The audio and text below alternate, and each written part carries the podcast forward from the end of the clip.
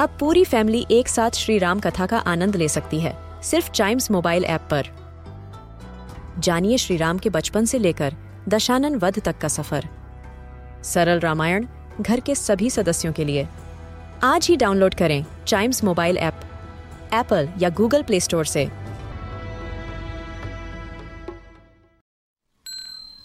This is Chimes Radio, original podcast. Mughal बादशाह अकबर और उनके नवरतन बीरबल के किस्से काफ़ी मशहूर हैं। आइए सुनते हैं उनका एक नया किस्सा। अकबर और बीरबल की पहली मुलाकात। गर्मी का मौसम था। एक दिन बादशाह अकबर अपने कुछ दोस्तों को शिकार पर ले गए। दुर्भाग्य से उन्हें कोई शिकार नहीं मिला और तेज धूप में लंबे समय तक घूमने के बाद वो बहुत थक गए। प्यास भी काफ़ी लगने लगी थी। लेकिन उन्हें आसपास कोई झील नहीं मिली। बादशाह ने अपने साथियों से कहा, आओ, हम सबसे पास के गाँव में चलते हैं। मुझे यकीन है कि वहाँ हमें झील ज़रूर मिलेगी तब सभी गाँव की ओर चल पड़े। रास्ते में उन्हें एक छोटा बच्चा मिला, जो सूखी लकड़ियों का गट्ठा लिए जा रहा था। बादशाह उसके पास गए और पूछा, क्या आसपास हमें पानी मिलेगा? उस लड़के ने उत्सुकता के साथ कहा हाँ हाँ मेरे घर के पास एक झील है। आइए मैं आपको वहाँ लेकर चलता हूँ। यह सुनकर बादशाह अकबर ने राहत की सांस ली। बादशाह के साथ आए हुए लोगों में से एक ने कहा आओ मेरे घोड़े पर चढ़ जाओ ताकि हम जल्दी से वहाँ पहुँच सकें। लड़के ने वैसा ही किया और वो घोड़े पर चढ़ गया और वो सभी उस झील की तरफ़ जाने लगे। रास्ते में बादशाह ने उससे पूछा तुम्हारा नाम क्या है? उस लड़के ने जवाब देने के बजाय वही प्रश्न दोहराया। आपका नाम क्या है? बादशाह लड़के की बात सुनकर बहुत अचंभित हुए। आज तक किसी की हिम्मत नहीं हुई थी उनसे ऐसे बात करने की। गुस्से में आकर उन्होंने पूछा तुम जानते हो मैं कौन हूँ? इस पर उस बच्चे ने बादशाह से पूछा क्या आप इस गाँव के विद्वान ब्राह्मण को जानते हैं? बादशाह ने जवाब दिया नहीं। बड़े ही इत्मीनान से फिर बच्चे ने कहा आपके प्रश्न का भी मेरे पास वही जवाब है। कुछ देर के बाद सभी झील के पास पहुँच गए। छोटा लड़का जल्दी से घोड़े से नीचे कूद गया। उसने सभी को पीने के लिए पानी दिया। जब वो बादशाह के पास पानी देने पहुँचा तब उन्होंने उसे अपनी अंगूठी दी और कहा यह अंगूठी ले लो। इसकी जाँच करने से तुम्हें पता चल जाएगा कि मैं कौन हूँ। लड़के ने जब अंगूठी में शाही चिन्ह देखा तो अचंभित रह गया।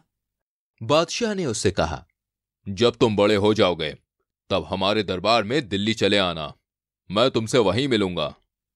ये कहकर अकबर अपने दल के साथ रवाना हो गए। कुछ देर बाद जब वो निकल चुके थे, उस बच्चे को एहसास हुआ उसने तो अपना नाम बादशाह को बताया ही नहीं। इसलिए वो चिल्लाता हुआ उनके पीछे भागा। महेश दास मेरा नाम महेश दास है। मगर बादशाह इतनी दूर निकल गए थे कि उसकी आवाज़ उन तक पहुँची ही नहीं।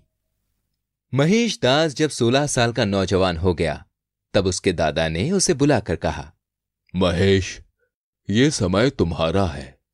जाओ और बाहर की दुनिया को देखो।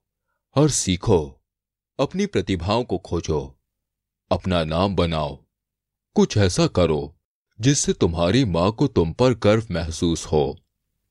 महेश ने बादशाह अकबर द्वारा दिल्ली आने के आमंत्रण को याद किया और कहा, मैं बादशाह अकबर से मिलने दिल्ली जाऊँगा। सफ़र काफ़ी लंबा था।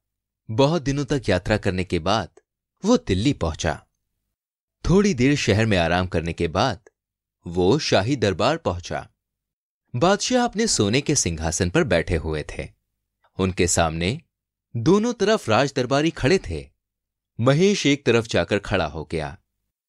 बादशाह अकबर ने अपने दरबारियों से एक प्रश्न पूछा दुनिया में सबसे सुंदर फूल कौन सा है?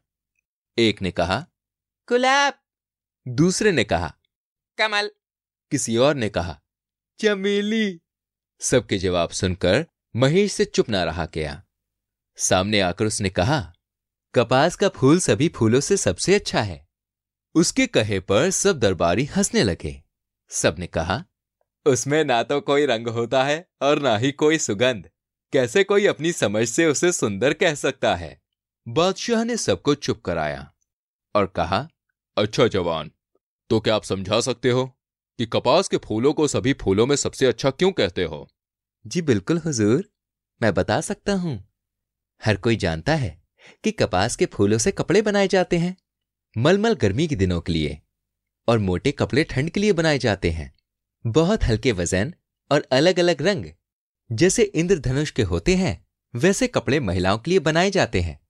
इसलिए मुझे लगता है कि कपास के फूल सबसे अच्छे होते हैं। बादशाह मुस्कुराए।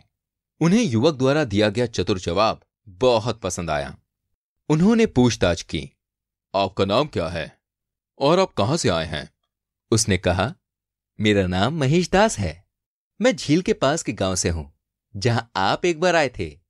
बादशाह को तुरंत सारा किस्सा याद आ गया। हाँ अब याद आया। हमें खुशी है कि तुम यहाँ आए। आज से तुम हमारे दरबार में काम करोगे। और उसके बाद महेश दास अकबर के दरबार में राज दरबारी बन गए। और अपनी हाजिर जवाबी बुद्धिमानी और बहादुरी के कारण उन्होंने बहुत नाम कमाया और वही महेश दास आगे चल के बीरबल के नाम से जाने गए।